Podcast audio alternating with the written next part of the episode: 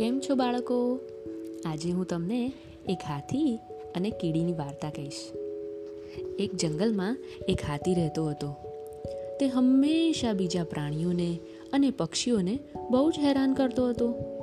એકવાર એક પોપટ ઝાડની ડાળીએ બેઠો હતો અને ત્યાંથી પેલો અભિમાની હાથી પસાર થયો. હાથીએ પોપટને કહ્યું, અરે ઓ પોપટ, શું તું જોતો નથી કે હું અહીંયાથી પસાર થઈ રહ્યો છું? ચાલ મને ઝૂકીને સલામી આપતો. પોપટ કહે, હું શું કામ તને સલામી આપું? પોપટે હાથીને ચોખ્ખી ના પાડી દીધી કે હું તને સલામી નહીં આપું. હાથીએ કહ્યું, હું તમારા બધા પ્રાણીઓમાં શક્તિશાળી છું. જો તું મને સલામી નહીં આપે, તો હું તને સબક શીખવાડીશ. છતાંય પોપટ તો અડગ જ રહ્યો. એટલે હાથીએ પોપટ જે ડાળ ઉપર બેઠો હતો, એ ઝાડને જ સૂંઢ વડે ઉખાડીને નાખી દીધું. એટલે પોપટ તો ત્યાંથી ઉડીને બીજે દૂર જતો રહ્યો.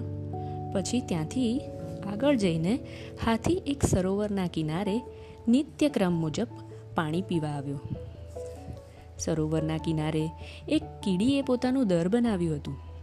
તે કીડી દરરોજ દરમાંથી બહાર નીકળીને થોડું થોડું અનાજ ભેગું કરીને પાછી દરમાં લઈ જતી. પેલો હાથી સરોવરમાંથી પાણી પીતા પીતા કીડીને જોઈ રહ્યો હતો અને તેને પજવતો હતો. એક દિવસ પેલી કીડીને હાથીએ કહ્યું, એ કીડી, તું શું કરી રહી છે? આ લાડુ ક્યાં લઈ જાય છે?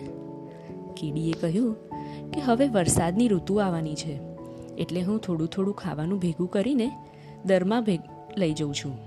આ સાંભળીને હાથી જોર જોરથી હસવા લાગ્યો. અને પોતાની સૂંઢમાં સરોવરમાંથી પાણી ભરીને પેલી બિચારી કીડી ઉપર છાંટ્યું. કીડી તો પલડી ગઈ અને સાથે સાથે એના હાથમાં રહેલો ખોરાક પણ પલડી ગયો. કીડી દુઃખી થઈ ગઈ અને સાથે સાથે તેને ગુસ્સો પણ બહુ આવ્યો. તેણે પેલા અભિમાની હાથીને કહ્યું, તને તારી શક્તિનું બહુ અભિમાન છે ને? એક દિવસ તું બહુ જ પસ્તાવો કરીશ. પેલો હાથી કહે, જા જા હવે. તું મારું શું બગાડી લેવાની છું? તે સમયે તો કીડી ત્યાંથી ચાલી ગઈ. બીજા દિવસે જ્યારે કીડી પોતાનો ખોરાક લેવા માટે દરમાંથી બહાર નીકળી, ત્યારે તેણે પેલા હાથીને જોયો. હાથી તો આરામથી સૂતો હતો. એટલે કીડીના મનમાં વિચાર આવ્યો કે આજે આ હાથીને પાઠ ભણાવવો પડશે. કીડી તો હાથીની સૂંઢમાં અંદર સુધી જતી રહી. અને હાથીને અંદરથી કરડવા લાગી. હાથી તો જાગી ગયો. તેને પીડા થવા લાગી. હાથીની આંખમાંથી તો આંસુ આવવા લાગ્યા. તે બૂમો પાડવા માંડ્યો. મને બચાવો. કોઈ મારી મદદ કરો. કોણ મારી અંદર પેસી ગયું છે? આ સાંભળીને કીડી સૂંઢમાંથી બહાર આવી. કીડીને જોઈને હાથી તો સ્તબ્ધ થઈ ગયો. કે આટલી નાનકડી કીડી મને રડાવી ગઈ?